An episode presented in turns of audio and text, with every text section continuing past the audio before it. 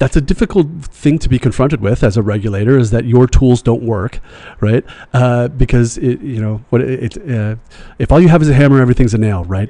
Welcome to the Human Era Podcast, a show where we discuss the future of humans in a world that is dominated by technology. What does tomorrow look like, and how can we stay true to what we really are? Humans.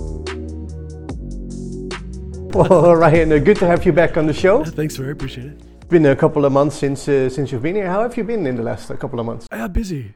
Yeah, yeah. I actually spent a lot of time in Italy. We were doing some data collection and uh, running around Milan and Turin during some interviews, uh, and then pulling the project together, finalizing some things. I went to some summer schools as PhD students are uh, want to do, which was really nice. I mean, a week in Lugano on the university's dime is not too bad.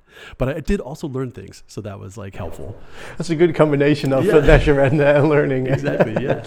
um, so, so we spoke a couple of months ago. Mm-hmm. Um, can, can you give us a, a quick introduction, just so we refresh our memories who you are, what yeah, you do? Who am I? So uh, my name is Ryan, and I'm currently a PhD student at Erasmus University. I work exclusively on a project called the Ghost Work Project, which is an E R C funded project over the next few years that is looking really closely at uh, what are the conditions and the experiences of people who do what we call micro work, which is a form of crowd work or platform work, you know, often done through very different kinds of platforms, most famously Amazon's Mechanical Turk, Clickworker. But uh, how does doing this kind of job under these, you know, Uh, remote conditions, these sort of precarious conditions also sometimes, the low pay, uncertainty of job availability, how does that impact them? You know, does it impact them, right? And so we've been, uh, like I said, I was in Italy to interview some Italians. Uh, we've got about one hundred thirty-eight interviews with people over the course of the last six months or so. Uh, so pair that with about fifty-two hundred responses to some earlier, and we have a really big data set that we're really excited to start coding and, and getting into and picking apart what this relationship is. That's that's what I do. And, and do you have like a, a first like feeling of where it's going to go? Or yeah, so one of the things that we were actually in in the revision process, so a journal liked our paper, but they said, you need to rewrite it. And I said, well, I'll just make a copy and send it back, but no. Um, uh, so we're, we're revising it right now, because one of the things we found earlier on from those survey results was that just looking at the data and the indicators that we have of things like the diversity of workers and the different ways that they're dependent on this kind of work, um, we did what statistical thing, we did a little latent class analysis. And what that allows us to do is just plug in indicators, and then rather than have us impose groups upon the data, the data shows us what groups emerge. Uh, and so the most effective one we found was this sort of like four model class analysis, which really showed us that the dependency of these workers really differs by some key indicators when we start talking about how much this work contributes to their personal income, what kinds of household incomes they have, their age, their education, the amount of hours that they're putting into the work. And so that's what we're starting with right now, is that not only are these workers diverse, but they diversify along group lines sometimes too. And what's really interesting is that the largest group is the least dependent and the least committed to this kind of work. And what's important to take away from that is that these kind of working environments are ecosystems, right? You know, platforms respond to um, feedback, they respond to user engagement. And when the majority of your people that work through these platforms eh, spend less than a year on it, they don't really commit too much, that crowds out sometimes the experience of maybe some of the people who are less vulnerable, which at least in our sample turned out to be the smaller population. And, and by most vulnerable, I mean these are people that are, are most dependent on this kind of work for maybe a living. This may be their full-time job. It's maybe uh, the only kind of work that they can do because of either mental, physical health constraints or employment market constraints. You know, we talked to quite a few, you might say, uh, you know, uh, uh, migrants and, and workers who had come from other places, finding it hard to break into like the German job market or to the Italian job market. So uh, those are some of the early findings, which are really interesting to see how these groups break out, and then to see uh, what we'll do in the next portion with these interviews that I've been conducting is to really investigate, okay, how do the relationships then break out? Do different classes of workers, we might say, do they experience these conditions differently? And does that have, therefore, a different impact on their well-being? Which is important when we look down the line at writing policy, because if the dependent group that we have is really the most vulnerable and they experience it as the most exploitative or the most stressful, the most straining, but they're only eight percent of the workforce, and the remaining workforce is just like, ah, no, it's fine, we don't really care. That's something we have to consider, right? And we have to think, okay, well, how do we write policy that is beneficial both for workers, that is beneficial for the corporations, that, you know, accepts the role of this kind of platform work within our kind of employment market in Europe, and because that's what we're specifically looking at. We're just looking at the E U. Yeah. And what would be your your like main goal? So so you're doing a lot of research, and, and things are popping up, especially going towards like the, the new type of economy where we're going towards. What would be your goal to use this information for? What I would love to do, and, and uh, call me uh, a little bit idealist, but I think I'm a PhD student, so I'm allowed to be, um, uh, is I would really like to help inform the E U's efforts towards writing policy, because they're already on that road. You know, there are already directives geared at improving the platform working conditions. But what we see is that a lot of that uh, effort is really informed heavily, and a lot of the research uh, behind it is really informed heavily by the experiences of the more visible workers, right? So drivers for ride sharing like Uber, or delivery folks, people who you see in the street, right? Who you can readily say, ah, this is platform work, we get it. But there's this much larger body of people who are kind of hidden online, and they're working in really important facets, fueling our Our, our Google search engine optimization. They're fueling our translation processes, right? So many of the tasks that these people do on a daily basis are geared towards A I and machine learning, right? Uh, uh, providing training materials or refining algorith- algorithmic processes. And that constitutes a huge part of our future, I think, right? So much of our sort of social infrastructure is moving in that direction, and it's being constructed by you know, platforms we don't have insight into, and by workers who don't necessarily know what they're doing all the time, don't get clear instruction, right? Are doing the best that they can to provide good work. And so from our perspective, it, it really is like, look, we want conditions to be better in this platform work, but not just because at times it can be exploitative, but really taking a nuanced approach and saying there are benefits, there are drawbacks, but we also need to see that this work is diverse. There are multiple forms of platform work, and this micro working that I focus on is just one, but we feel it's important because it's hidden. And so if we can bring that a little bit into the light and get more consideration for the workers and the kind of work that they do, um, I, that would be a great benefit. If even just a couple policymakers listen and go, yeah, you know what, microworking might require a little bit more or a little unique policy attention.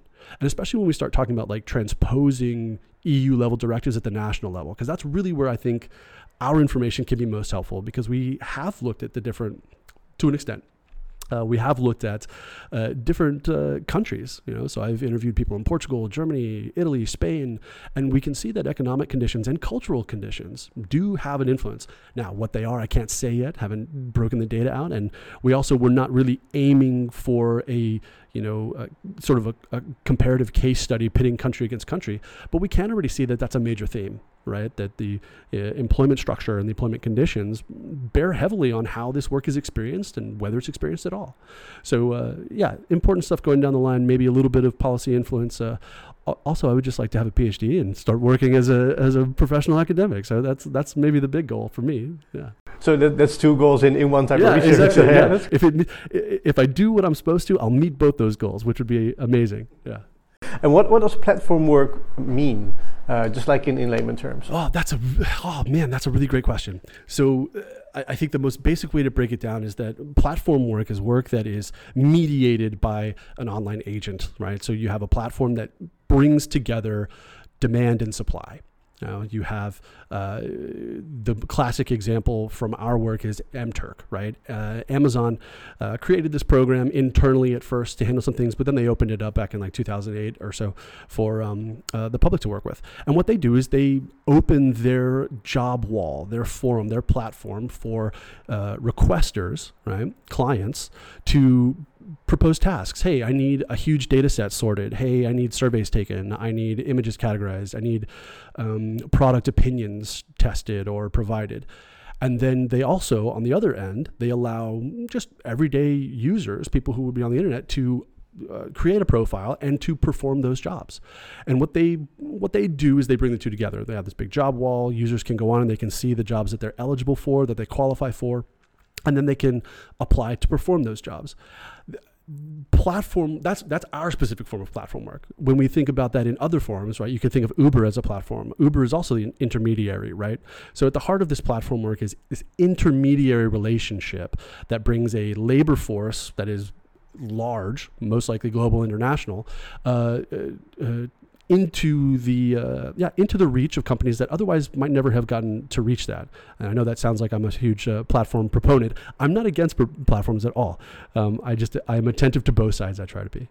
It, it, but it, it should work to the benefit of both the worker and the. Um, The, the one who assigns to the project. Right? Exactly. Yeah. And, and, you know, if you've uh, watched the news recently over the last ten years or so, you can see that, you know, certain platforms like Uber necessarily have had challenges with that. And, and f- for good reason and to good end, I think, workers have been able to find representation and, and challenge that model, right? Because the the basic platform model is literally like, we don't have any overhead. We have very little uh, uh, sort of involvement. We really only bring these two together, you know, and so that...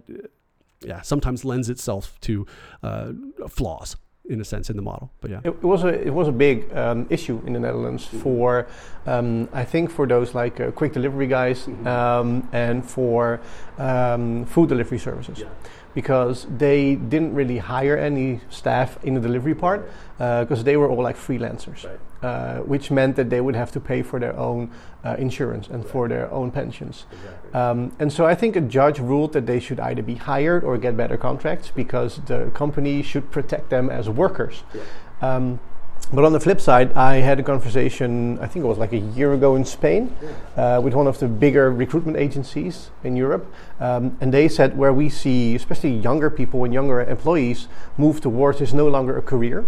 Uh, no one under the age of thirty aspires to work somewhere longer than five years, let alone twenty, thirty, forty years. Um, those are like milestones that no one's going to reach anymore. Mm-hmm. Um, and what they want to do is they want to work on a project that, that fits their skill set.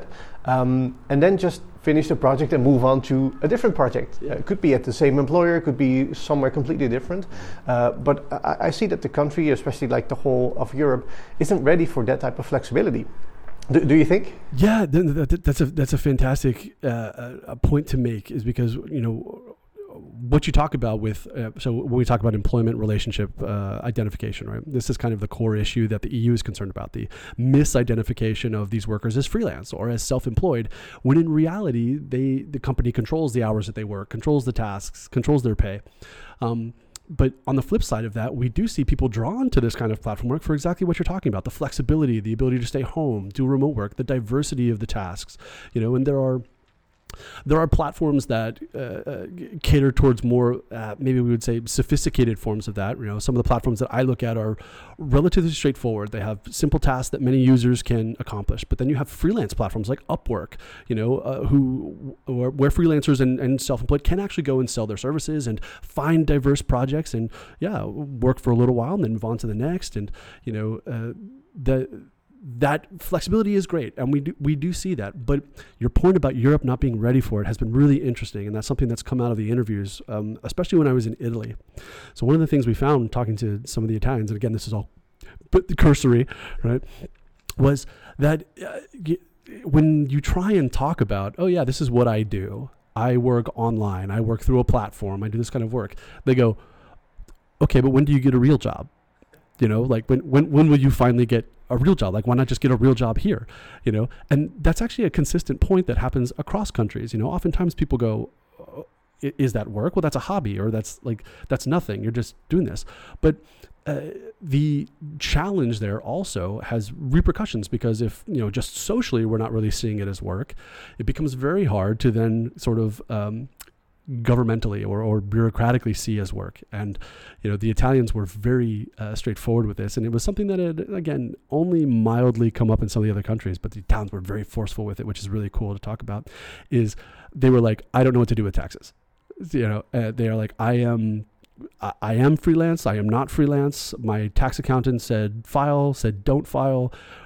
We don't know what I am. I don't fit anywhere. And the work that I do is, uh, yeah, sometimes socially looked down upon, but also just sort of swept or neglected by bureaucratic structures and, and some of these things. And that's, again, why the E U has really taken a pointed effort to address that kind of issue, the contractual side of it. And hopefully that will make Europe or the E U a little bit more flexible, or at least give it a template, because I think that's the first thing we really need, is we need some kind of framework that is a little bit widespread, to begin to understand this work and to shape it so that countries like Italy and Portugal and other places can begin to fit it into their, you know, more national structures and recognize it as work if that's, you know, you know relevant for them.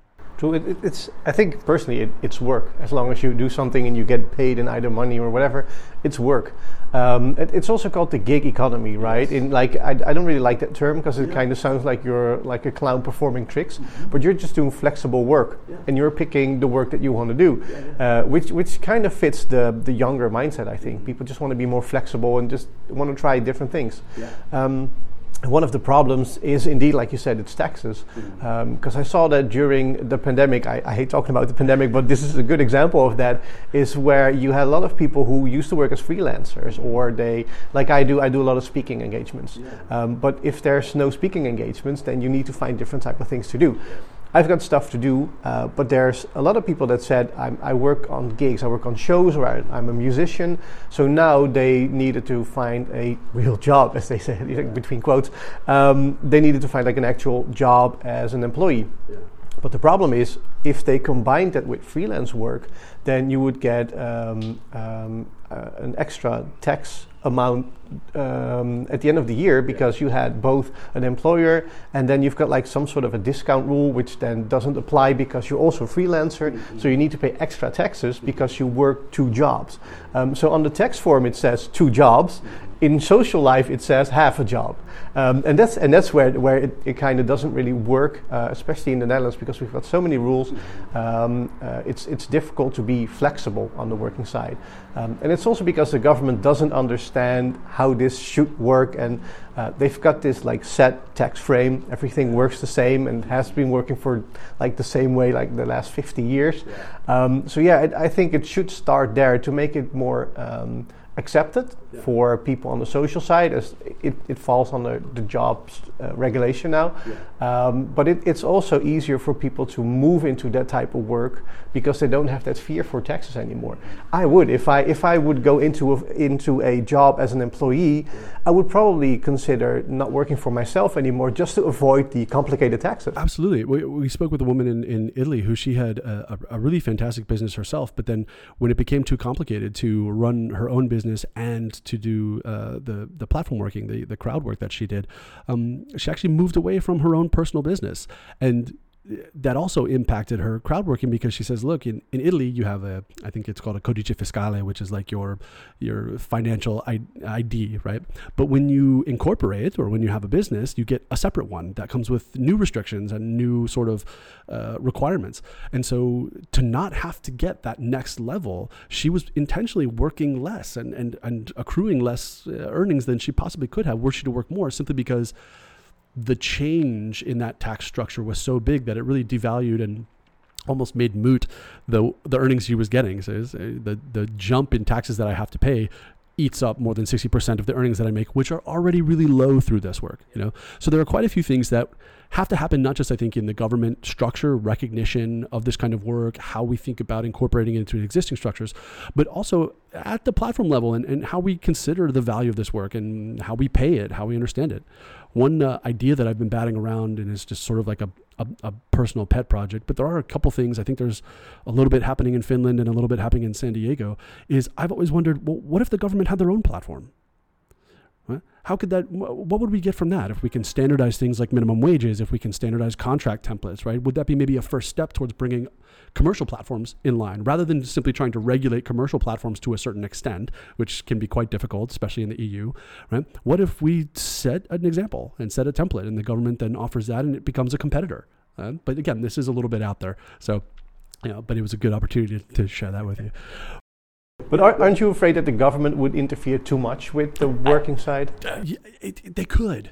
Yeah, that, that's and, and so I've chatted about this with a couple workers myself, and that's something that they bring up, you know, and I and I get that. I just, yeah, I I just think about, you know, a, a government's ability to subsidize this kind of work and to provide that, and then to offer to companies a A, a, a yeah a format, an arena where they can assure good work, the quality work. They can also, you know, it, I, it wouldn't be something to incorporate with like the the unemployment structures or the welfare structures, because I think then we really get you almost get into like a uh, an indentured servitude type um, situation, which we would stay away from.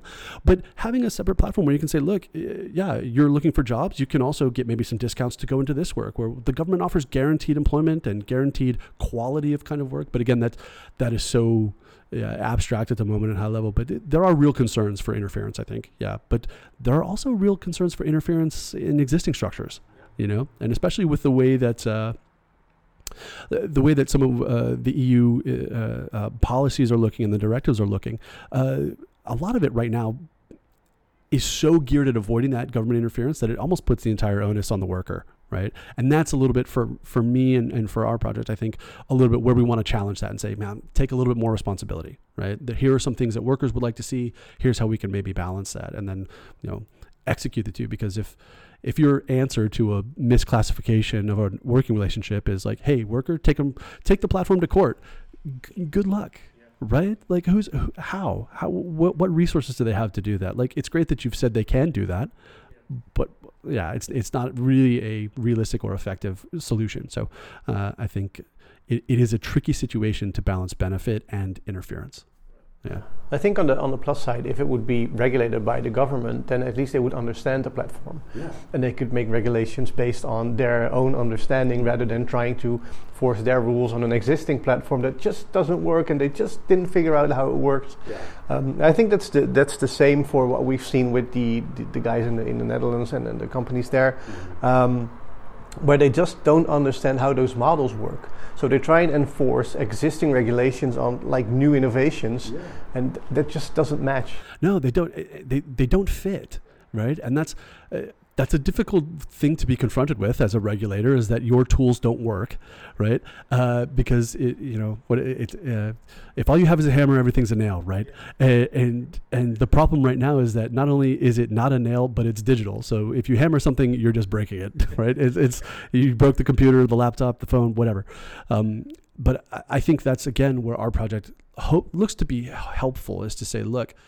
Uh, Here's how you can better understand not just how the platforms are working, because there's a lot of research on that side, looking at how platform structures work, looking at their business models, their payment structures, but looking at how workers react to that, how they experience it, right? Because if we're really concerned about improving the conditions, it's going to take a two prong effort, looking at the worker side, but then also looking at the platform side. Because, you know, th- something we've seen in places like Spain, we don't want to over-regulate and drive these platforms out. Because when the business model is no longer successful, they will go elsewhere, right? We've seen that with a lot of things. In fact, one of the things we hear from workers quite often is since the pandemic, not to talk about it again, but it's really relevant to our, our, our situation at the moment, yeah. Um, uh, there's been this really large influx of workers from Southeast Asia and Central Asia working on the platforms.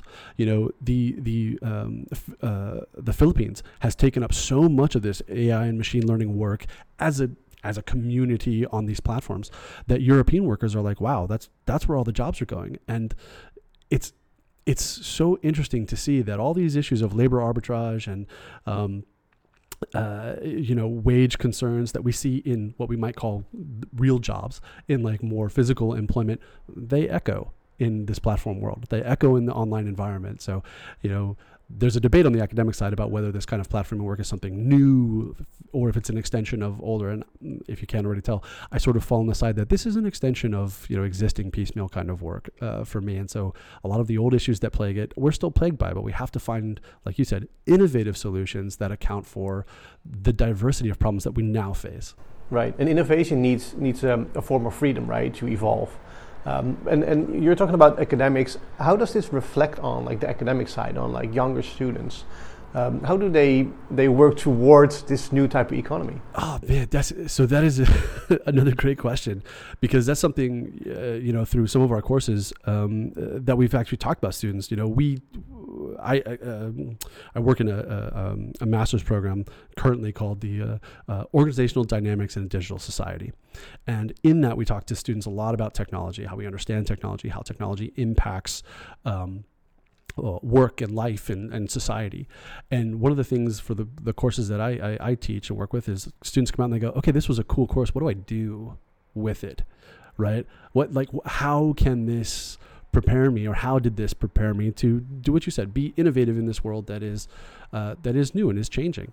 And what I think is, you know, one, I, I recommend platforms to all my students. I'm like, go, go do a little bit, make some cash on the side. It'll be a great experience for you. And you can see what kinds of work is out there. That's a little sort, a little known element of this, and something that I've only really come to find out myself from talking to these workers, is that one thing they love about some of these platforms, um, the, the good ones, uh, is that they get to experience things before they hit the market, right? They're doing software testing, they're doing product development, they are on the front lines of machine learning, natural language processing, right? So they get to be involved in this cutting edge, and they love it, whether they're young students who are working on it, middle-aged folks who are like supplementing an existing income, or especially older workers who thought that maybe they had aged out of being involved in the cutting edge. Now they find themselves at the forefront of technology at fifty-six, sixty-two, right? Uh, it's an amazing experience for them. I tell my students, check that out. Go look, because what's happening in this platform world is what's happening in the industry, right?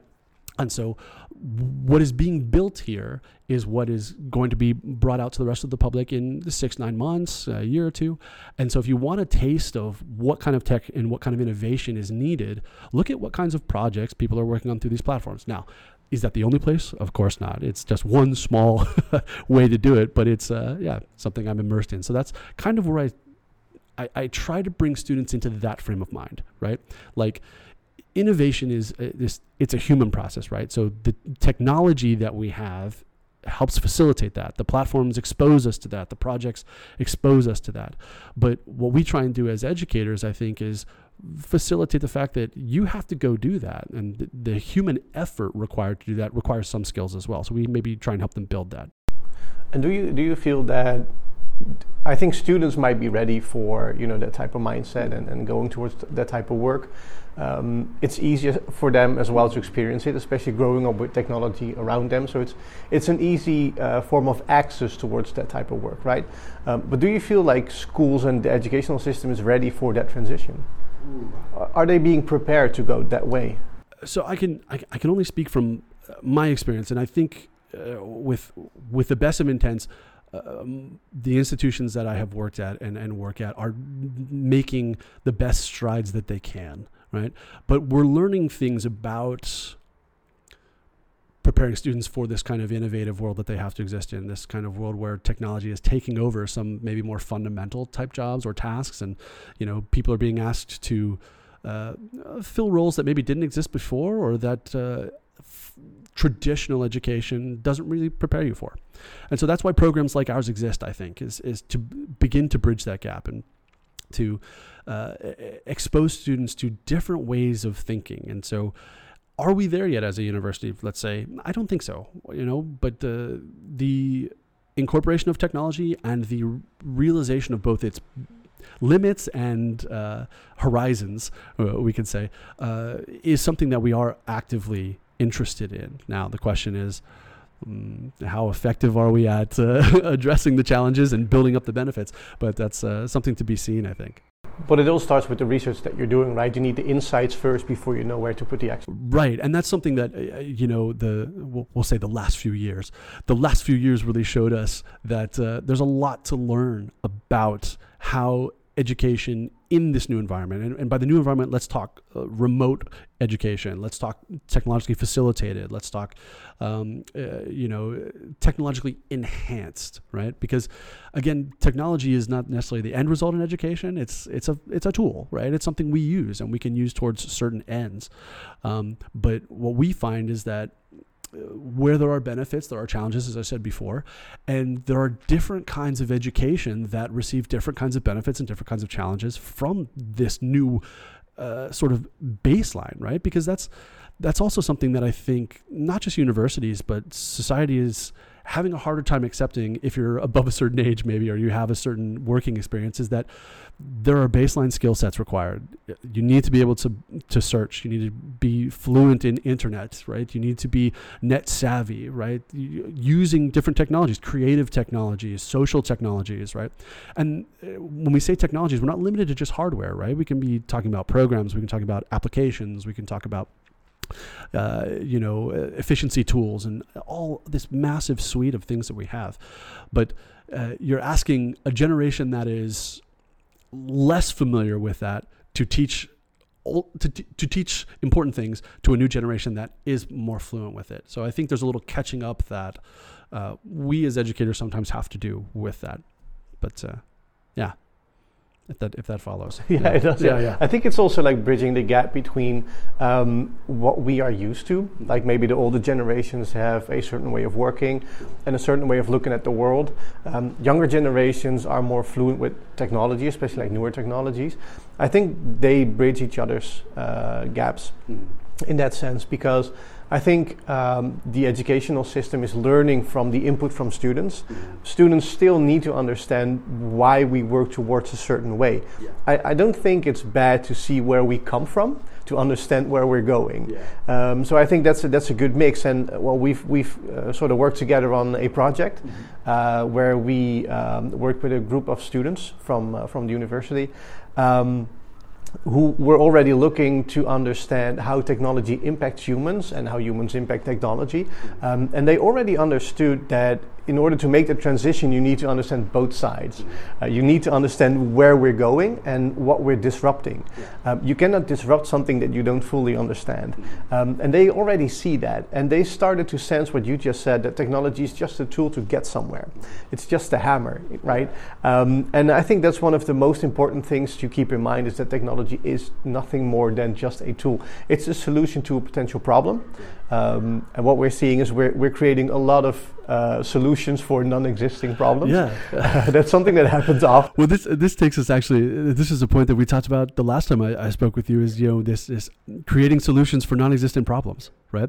And I, I think something uh, yeah, related to, to that is also creating non creating. Um, just obstacles for no reason within education, right? So what you mentioned about bridging the gap is really important, because uh, we have to at one time accept that change is coming, technology is useful, people are going to want to work with it, it can make things better. But if we're going, if we complain about the challenges it presents, if we complain about online education as not as effective or less um, engaging, whatnot, we also have to respect the fact that, are we using it to the fullest capacity that we can, or are we simply trying to use it in a way that we have used things in the past, and we're not ourselves adapting to what could be there, right? And that's this idea of you know, uh, the the human part of innovation, right? So uh, not just worried or being head down into innovating the technology, but it also requires you to be innovative in your use of it, right? So, you know, if you want to use a creative suite like like Adobe, right? You know, we they have this massive suite of tools to use, but if you don't think about what kinds of creativity you can bring to the plate, none of those things are useful for you. You can just get upset that they're difficult to use, that Photoshop has too many options, that blah, blah, blah. And, you know, you really, as an educator, can run yourself into a rut and not do your students uh, a lot of good.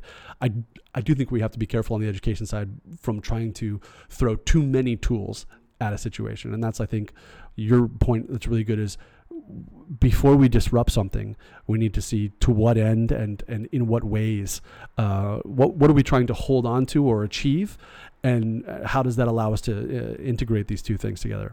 And they need to understand, indeed, the, the tools um, could be overwhelming, uh, but you need to figure out what applies to you.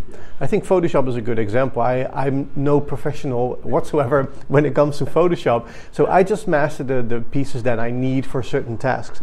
Um, there's so many options that I've never seen before, or I know they exist, but I have no idea how to apply them, but that's because I don't need them. As soon as I need them, or as soon as I run to, into a problem, I'm going to do some research on how that tool works on that specific part of, of Photoshop. Um, and I think that's the key for technology. Uh, there's so many options that we can create so many things, but why would we create things that don't offer a specific solution? Um, and on the other hand, we do have so many uh, solutions. First figure out what the problem is, and then cherry pick what you need in that technology.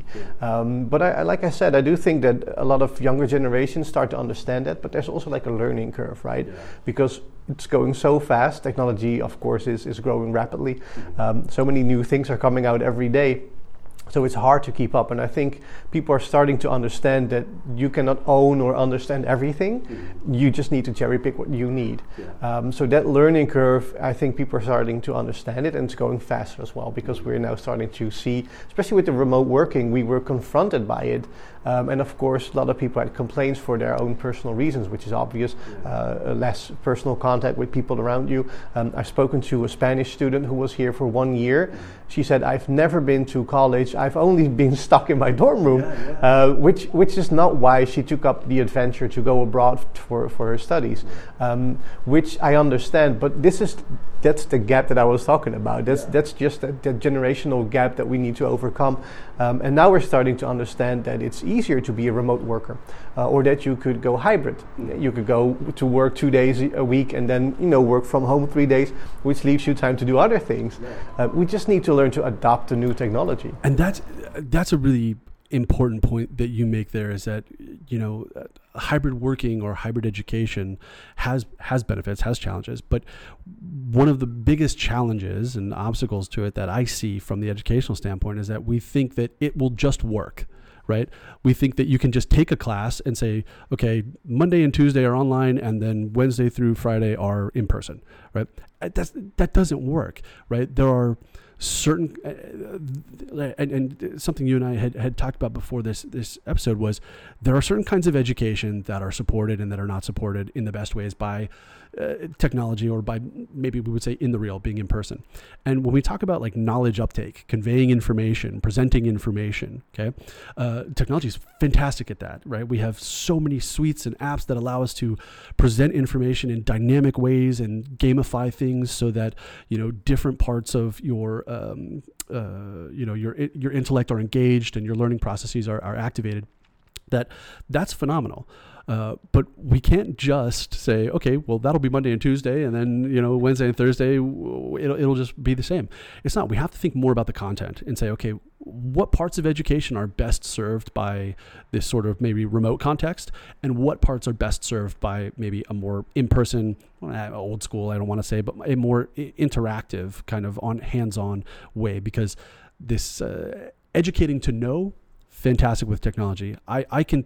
If all I have to do is give students quizzes, test their knowledge, or uh, convey facts to them, I, I can do those quickly, efficiently, and effectively online.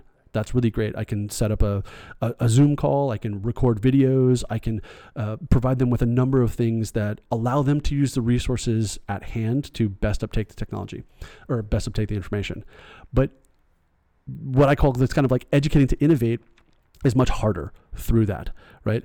And so what we need to find is some balance. How do we prioritize educating to be creative, educating to collaborate? Because we talk about collaborative tools, right? But simply being able to talk to someone, you know, at their home through Zoom or through M S Teams or whatever, doesn't guarantee collaboration. There are practices that occur. You know, one of the things that we run into the most is that, you know, when you're in one of these online environments, it's very stilted, the engagement sometimes, right? And if it's not stilted, it's a chaotic mess, right? If everyone is just trying to talk and engage and oh, like you would in a classroom or something like that, that becomes untenable, right? But the opposite is also not ideal, where students are muted, right? Waiting their turn to speak. You know, it, it goes back to these like old lecture days of like the nineteen fifties and, and before, right? Where it was very much like, be quiet, raise your hand. When you get called on, you can speak.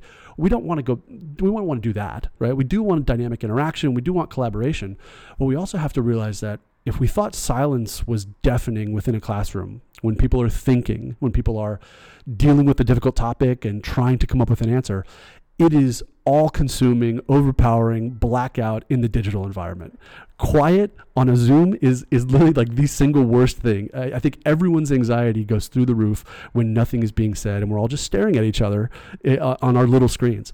So my point with that is, when we think about adopting education to technology, we have to think a little bit more closely about the core of education, the ways of education, the ends of that kind of education. And, you know, uh, I, I think this current moment is great for posing that challenge to us.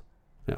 Right. Because I, I think, and, and we've said it before, indeed, before we started the show, um, is that you can innovate in multiple ways. We can innovate on the technology side. We can innovate on the human side. I personally feel that we have m- mastered the technology side, at least for a little bit. We know how to innovate on technology. We know how to optimize Zoom. We know how to, you know, roll that out. Um, I think it's it's it's important to focus on innovating on the human side as well.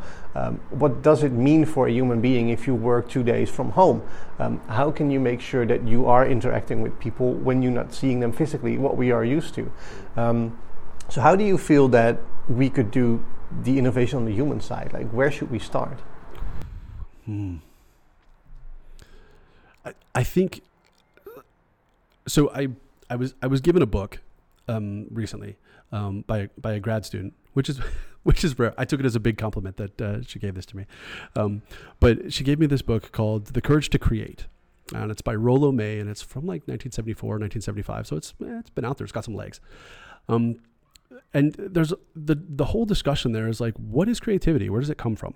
Right? And uh, the, the core takeaway for me is that creativity is not simply inspiration, right? So, and we can we can replace creativity with innovation here because I th- I think they're very similar, right? Um, if not identical concepts. Um, but creation is not simply inspiration. It's not something that just drops and happens to you, right? There is actually a process that occurs where you give conscious, dedicated thought to a problem, to a situation, and then and then you give yourself some rest. You create some space, and your unconscious does this work, and then you reap the benefits of your creative sort of energies. And I think that ability to invest the resources and then create space and teach people how to do that process, how to the process is at the root of teaching to innovate, right? Teaching the human side of innovation, okay?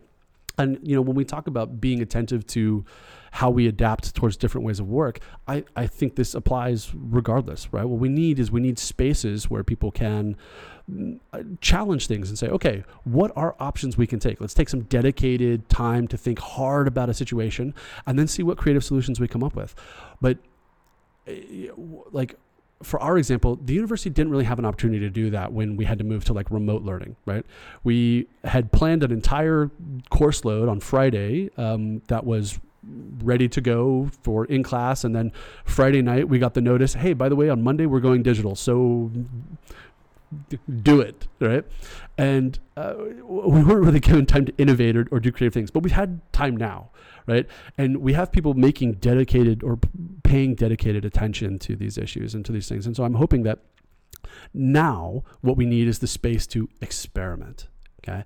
And I think education offers that. I think there are op- also, I think there are corporations that are experimenting with that, that are trying to flesh out what works best for us. What are these different working dynamics? And that's something that I was interested, like I said, with talking to you about is, you know, from the university side, we forget that, you know, we're not just a feeder, right? We don't just provide things to the rest of the world. We can also take and see from corporations, how are they using education and training? How are they creating space to adapt to this changing work environment, to be innovative in this work environment? And like you said uh, before, specifically on the human side, how are they enabling their people to do that? Because I think what we can contribute with like students, for example, is we can educate them in this process of creativity. Take control of your creativity, understand how it works, understand where this innovation has its roots and comes from, and then apply that to whatever sector or whatever thing you want. You know, students who come through my courses, I'm like, I'm a sociologist, I'm a digital sociologist. If you don't want to do that, that's totally cool. Like, I am not trying to make you be that. I am not trying to lead you down my path. I really don't care where you go, but I want to give you tools to be successful wherever that is. And for me, that means providing you with human skills and your ability to look at what you bring as a person to a suite of technologies, a adaptive and dynamic changing work environment, right? So uh, yeah, I think that's that's where we start with the human innovation is for us, we start educating people on creativity and creating spaces, whether it's in education or in the the corporate world, for experimentation at the at the personal level. I, I really like that because I, when I was younger, I, I've been taught that um, you you never are the, the work that you do. You're your own individual. Um, because cert, um, uh, um, your uh, environment can change, uh, circumstances can change, your work can change. Um, And I think if you understand yourself as a human being, then you're able to move towards, you know, whatever happens. You're you're flexible to um, to maneuver those changes. Um, and I, I was brought up um, in a family that is dedicated to work, and they always say I am a, and then they name the work that they do, right? Uh, I am a carpenter. No, yeah. You're an individual, and the job that you have is being a carpenter. Um, but they stuck so much to it that they were inflexible, and I think it's it's important, especially for, for younger generations, but also for, for like maybe our generation or the ones after us, um, is that if you understand what it means to be a human being, and if you have human skills, then it doesn't matter what type of work you do, because you can apply yourself to that. Um, and I think the changes that we're seeing right now, and which is going so fast, is that jobs are being replaced by technology, uh, which could be a really good thing, because most of the jobs that are now being replaced are, are easier jobs, mundane tasks, um, not really um, particularly for human skills. Um, it's just the work that we do, the work that we're used to. Um, but if you, you are stuck to that job, and the job is gone thanks to technology, then you are gone, your identity is gone. Yeah. Uh, but if you're a human being and you know how to be innovative on yourself, and if you know how to be creative, then it doesn't really matter what type of work the world offers, you will be able to fit in anywhere you right. want to. Right. And I think that also applies to the whole platform work, that if you move towards that more flexibility, it doesn't really matter what they offer or what the platform has to offer, you are able to apply your personal skills on whatever job or task or, or uh, project fits. Exactly. And I think that that would be, for me, that's uh, the main message that we also spoke to uh, to all your students about, um, is that you should understand how humans innovate, how you can innovate as a human being, um, because technology will happen. And if you understand yourself, then you will be able to move in line with that technology. Uh, you don't have to be dependent on it, and you are not your job. You are your own individual, and you do what you do, and that can change. Um, But it's it's interesting to see, and, and it's also something you just said, is that technology is just a tool to, to get there. Um, and, and I think that we need to understand the, the differentiation between technology skills and human skills. Mm-hmm. And one of the things that was so interesting um, about the project that we did with your students yeah. is that they were really interested in seeing how Um, not only, because the question was, how does technology uh, apply to humans, and what is the effect that it has? They were also interested in seeing the other way around. Mm-hmm. How is technology influenced by human beings and our behavior? Yeah. Um, and and it, it gave some interesting insights, and, and they actually figured out that um, some organizations just aren't ready for some Uh, parts of technology on the innovation side. They need to innovate on their human side first. They've got so many skills in-house, and they're just looking at the technology side. You know, we need to innovate, uh, but they think about innovating on the technology side. Yeah. Um, so it was really interesting to see that they were really focused on looking at the skills that people have. Um, companies that already had so many skills that could be exploited on like a positive side, people being creative and not um, being used as a creative human being, but just as like a flesh and blood robot. Yeah. Um, so it was really interesting to see. No, this is a, so this is something again that I find really important for our future going forward. Um, you know, and I, I, there's a there's a meme that I really like that I'll share in a moment once it becomes more relevant, but. Y- When we think about the future of work and the way it's going, just like you said, as we press forward, jobs upon jobs are being eh, not replaced, but taken over. So tasks are, are being taken over by, you know, automated processes or or A I in the, in the future, right? And so machine learning is refining all of these processes so that more dimensions of tasks can be taken over. And something I always talk about in this regard is that this isn't this isn't pushing humans out of the work game, right? It it it doesn't have to, right? Now, if we don't pay attention, we could find ourselves there, right? We could we could find that. But I think uh, if we are attentive to this process, it's actually a fantastic opportunity, right? Because when we think about enlightenment in a sense, or when we really, when humans started to really think about the big thoughts, right? Is we at periods in history where we got some free time. Right? So when we talk about ancient Greek society, right, they have organization, they have things like fundamental bases of life start to be taken care of, and they can start to sit around the agora and have all these thoughts about philosophy and different things, right? We're finding ourselves in a similar moment, I think, where machine learning and these processes are taking over some of those lower level tasks that yeah, we feel bad because now we, we, you know, we haven't maybe trained people to do other things. And so we feel that that's taking their jobs, when in reality, we're exactly right. We haven't trained them. And what we haven't trained them to be is we haven't trained them to be cognizant or attentive to the uniquely human things that they bring to work, to employment. And so this, this moment that we're in is driving us back to answering the questions of, well, what does it mean to be human, right? What are the unique things that we can bring, and how does our humanness impact the technology that and, and the way that it that it moves us forward? And I think that's something where, to pull kind of our conversation so far together, is it's so important that we can recognize what are the uniquely human skills and where are they best applied within this sort of technological uh, base environment that we've created, right? Because that is the one thing that we will always be able to bring, is is the uniquely human side. Now, what is that is always going to be the question. Refining that, finding the, the limits, and challenging people to uh, to I guess rise to the cha- to the the the or rise against the obstacles that they will encounter, right? Because it's ex- it, like let's talk about something not so nice. It's expensive to train people. It's expensive to educate people in creative, innovative. It's easy to teach someone how to use Microsoft Excel and then just send them go, right? Um, but when we don't need them to do anymore that anymore, what do we do, right? There's a reason, f- there's a history of upper management and, and wages and costs and all these things. So when we start thinking about more critical skills, more human skills, there are going to be different costs associated with that, but we have to be ready to invest in that. And it has more... It has it has farther reaching implications than just work. And this is where I get to the meme I wanted to tell you about, is, uh, you know, there's uh, um, there's this f- format for memes that always says, you know, like me, say something, and then also me, usually like the counterpoint, right? Uh, and this one is m- me, you know, uh, why would I bother with a liberal arts education, right? Or, or a humanities education. And then the second, also me, how was I supposed to know it was fake news, right? Like this, this ability to see the world and recognize our human engagement in it and recognize the soft skills that apply, you know, STEM is vastly important. I don't want to take anything away from STEM. And I think we're actually reaching a point where a basic STEM education is a, is fundamental to success going forward. You're going to have to have it, right? Whether it's some kind of coding, programming, or just an intricate understanding of the digital landscape, right? That's something we can't escape. And luckily enough for the youth, they're kind of picking it up on their own and independently because they can't escape it, which is great. Now, people like me, I have to catch up a little bit because I didn't grow up in that I- environment. So like anytime I want to post an Instagram reel, I have to like watch a YouTube video about it or have some eighteen year old tell me how to, you know, use TikTok in a certain way.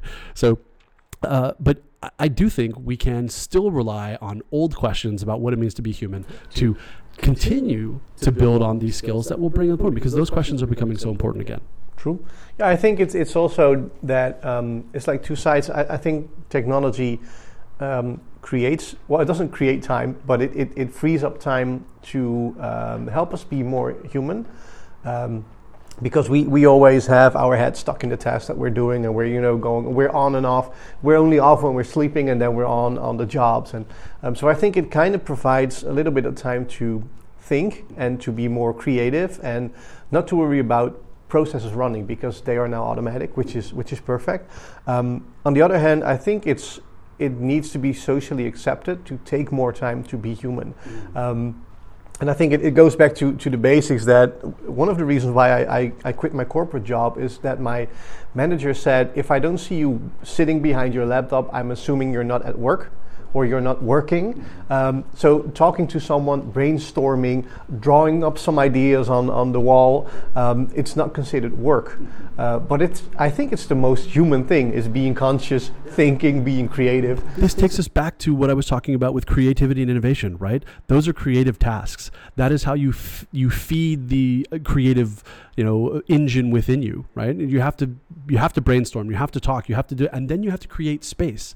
If you are nothing but head down in your laptop doing your work, you're not creating space to be creative, to be innovative, to find the solutions, right? You know, acad- here's a plug. Academics take sabbaticals for reasons, right? Like, like it's not just to take a, a long extended vacation. It's to give space for those kind of uh, intellectual endeavors to bear fruit. Yeah, just like you're saying. And I, I get that, and, and especially like my the, the co-founder of, of one of the companies that I run, um, he has the same kind of, um, I wouldn't call it an issue, I would call it a perk, uh, because he, he um, he's unable to just work for eight hours straight. Doesn't feel productive, and it doesn't bring him anywhere. Sure, you can do tasks for eight hours a day, it's not a problem.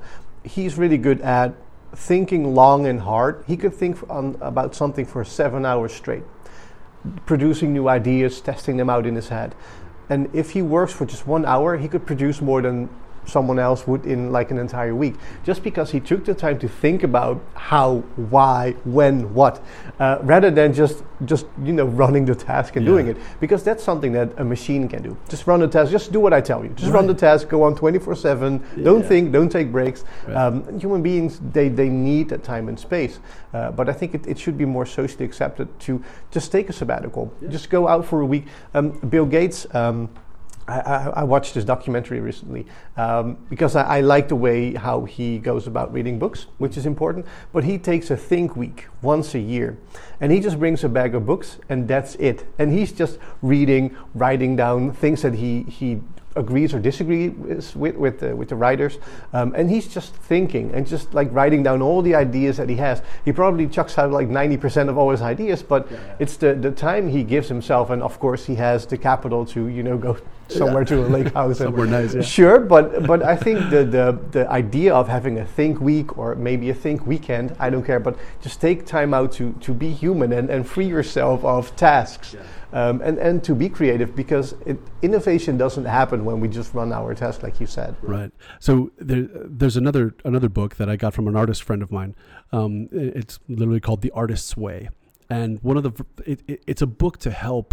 Um, Uh, artists. It's, it's again uh, another book that has uh, some legs, been around for a while, uh, and it's something that artists revisit often when they find themselves in a rut or when they find themselves, um, you know, unproductive or or lacking in, in creativity.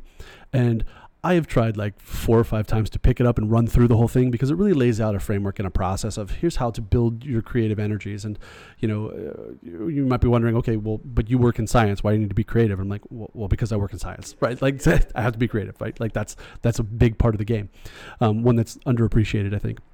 But the, the only thing that I've been able to take away and stick with for my own issues is what in this context I would refer to as like a mini think moment. Right, so when we what you described that Bill Gates is doing, taking books and just writing, things like that. One of the first things that the author, and I, her name escapes me, but one of the first things that she recommends is if you're trying to rebuild creativity and, and feel innovative and to engage your uh, yourself in this way, is every morning wake up and write three pages of whatever you want. It can literally be, I don't know what I'm doing, but this is my three pages of writing that I'm doing for the day. Do that, and five minutes into it, you will already be starting to do stuff. And the end goal is none of that has to make sense. None of it has to be coherent. You don't ever have to look at it again or anything. But what it did is it created space for your brain to just settle, right? And to dedicate itself to, okay, these things that are running around, let me get them out of my head. Right. And this is just one way, because what I see a think week as is I see that as a meditative moment also. So I'm I'm not into meditation. I had a friend of mine uh, out visiting from uh, uh, Japan uh, back over the summer. He's doing a, uh, his P H D on Zen philosophy. So he does a lot of meditation. And I, I, it, it's impressive. But, uh, you know, when he and I talk about what we gain from our small practices, they're very they're very similar. Right. So uh, for me, yeah, I, I absolutely see the space in that. The the challenge that I would bring is how can we bring that into a more, uh, yeah, for lack of a better, like corporate environment or or um, educational environment, right? How can I give my students space to do that? I mean, I'm they've got so many tasks already. I'm not going to task students with writing three pages every morning, but some sort of process like that that I can encourage within them to build that space, and that's something that I'm I'm trying to do with the current course, is to look at, when I have them for these couple hours, once, twice a week, what kind of creative energy can I get in the space? Because I want to sort of bookend it. Like, can I give them some knowledge uptake at the beginning, some space to create and innovate in the middle, and then maybe a little presentation of whatever they were able to get in that moment? And for me, that is a mini model of what I think broadly, socially, we can start to play with. And to bring this back to your your idea that, you know, we need some social acceptance, moving a little bit away from this hustle culture, right? Um, I think we're playing with that. I, I think I, I'm not, again, I'm not up to date on or up to speed on, on all the intricacies of this movement, but, you know, you see articles about testing out the forty hour or the four day work week. You know, you, uh, Tim Ferriss wrote The four-Day Workweek back in what, two thousand four, right? Uh, and and only now we're like, oh yeah, maybe that maybe that's a more broadly applicable idea. You know, his system, it was very unique, but it was pretty cool. But this idea that we can be productive um, in in shorter amounts of time, and and more so because we've created space. Yeah, it's something neat. I mean, I have to admit, being an American coming over to Europe and adapting to the European pace was F- great. You know, when people ask me, why did you end up staying in the Netherlands? And I was like, oh, because life is so slow here. And the Dutch go, what? And I'm like, yeah, this is great. I can take my time. I can go to a borreltje, like all these types of things. Like, this is just uh, super fun. You know, you guys have a real, like, you take it easy. And then I go to Belgium and it's like, oh, it's even more, yeah, uh, yeah uh, I guess, uh, enjoying life. But um, I, I think that is something, back to your point, if we're if we're willing to accept it, technology can really be such a boon in that, like giving us back our lives to an extent, where you say, okay, you can be more human and creative and productive and bring us to even further heights of innovation beyond just tech, because the tech has taken over this sort of uh, grunt work, we would say, from the military background. Yeah. It's it's funny that you mentioned Tim Ferriss and the four-hour workweek, because yeah. it, it was um, before. I, I'm I'm now reading um, Influence yeah, yeah. Uh, by Cialdini, mm-hmm. uh, but before I, I, I again picked up uh, the four-hour workweek. I, I read it years ago, yeah. um, but the philosophy indeed it matches this time and, and age, because he uh, Tim kind of explains that um, he doesn't hate work. He just wants to do less of it um, to enjoy himself more, or do more projects, or do things he just enjoys himself with, um, and he just finds simple solutions, and, and he is already using, or he, he was back then already using technology to just support him in that. He was um, he hired remote workers um, who he didn't meet before. Uh, he just took out a small budget to test their workability, and um, so he had employees he never met before. He had processes automated. He had emails automated. So he was already playing with the idea of, you know, uh, earning a living, um, but cherry picking what he wanted to do, yeah. uh, which is interesting. And um, and you mentioned the hustle culture. I, am, I I do often look at TikTok if I need to unwind for for just half an hour. Usually it's more, um, but um, you, you often see people um, talking about hustle culture. Or you should work more, or you should sleep faster, or um, and you already see young people commenting like, "Stop with the hustle culture. Family is more important. I need to have fun in my work rather than more money." Uh, so the mindset is starting to shift.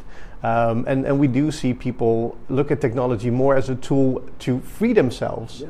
uh, which I think is a, it's, it's a good innovation. It all comes back to this idea of creating space for uh, creativity, innovation, and and being human, like we talked about before. You know, that's something that I think Tim did excellently. Now, th- there are issues with that because, uh, so from from our uh, work, we run into a lot of people who came to this kind of platform working, for example, looking for that Tim Ferriss digital nomad lifestyle, right? Like, oh, well, I'll just do some work in Bali and then be on the beach, and it's like, okay, it's a little, it's a little different than that, right? Um, and that's again not not necessarily what Tim was preaching, but that was how a lot of people interpreted it. But what he did with all of that was he created space. He created space where he could pursue other activities that feed back in. You know, his time uh, with being a Chinese boxing champion or whatever he did, his time learning languages, like all these all these different things, they inform his entrepreneurial spirit, they inform his innovation, they inform all the things that he's done going forward. You know, and I think we find people who are able, and, and organizations that are able to carve out these kinds of spaces are, are especially now, becoming more effective, right? Um, uh, there's, there's another one of these books. So I've always been I've always been a Simon uh, Sinek fan, uh, and the, the the one that won me over was The Power of Why, right? And we can't get to why unless we've got creative space. Right? Because everything that happens around why is task oriented, right? Building the what, the how, the, the when, all of that, right? You can't get to why if you're buried in your computer. You can't get to why if you're buried in meetings, right? You can try, people do, right? Educators do, we try and get why education, all let's have all these meetings about it. Well, let's create some space. let's create some space where th- thought can happen, creativity can happen, and then we'll come back and adapt to it. And I hope, and it's something that you mentioned with the, the youth culture, uh, seeing this return to, I, I would venture to say that sometimes it's almost more traditional values, like you know, family, like I want, you know, like I want family, I want to be home with my kids and things like that. And I, I think that's great, but it is such a shock from, you know, coming up against this hustle culture. But to see that, I think we, we're playing with that, and society is playing with that more. And yeah, I only hope that that continues. So do I, yeah, because it, it brings out the more humane part of being human. Mm-hmm. Um, and I think this, that's what I meant in the beginning, is that young people now understand the, the old-fashioned values of family and, and free time. Yeah. Um, so that's, I think, the good mix of understanding where we come from, yeah. where we're going, and uh, maybe they've even seen that we're just going too fast or too focused on like hustle, making money, never enjoying ourselves, but having so much stuff. Um, People are just moving away from having stuff, and having fun is like one of the more important things now, which is a, which is a good innovation, I think, on the human side. I, I think so too, yeah. And you you know, something you mentioned earlier about young people wanting more, uh, and this has been a trend for a while, right? Is just uh, younger workers not sticking around so long in certain places, wanting to diversify their experiences, wanting to work on different projects.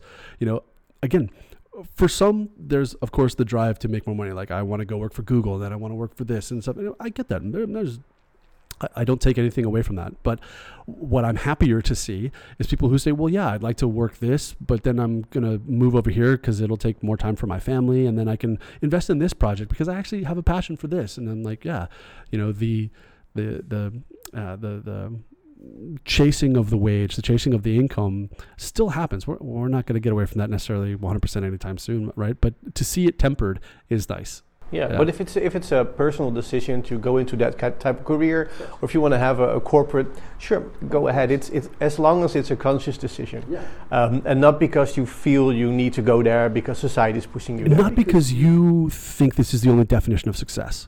Yeah, because that's, I think, what we're really talking about is, on a broader level, how do we, how are we defining success within society? And, and does it have a, a, a sort of dynamic element right now where having a life can be part of that success? Yeah, I think d- determining what success is is a personal thing. Oh, sure. Um, because I personally, I feel that success also comes from taking care of my family. Right. I've got a young daughter now, yeah, yeah. Uh, which is something that um, it, it, all of a sudden is more important than anything yeah. else.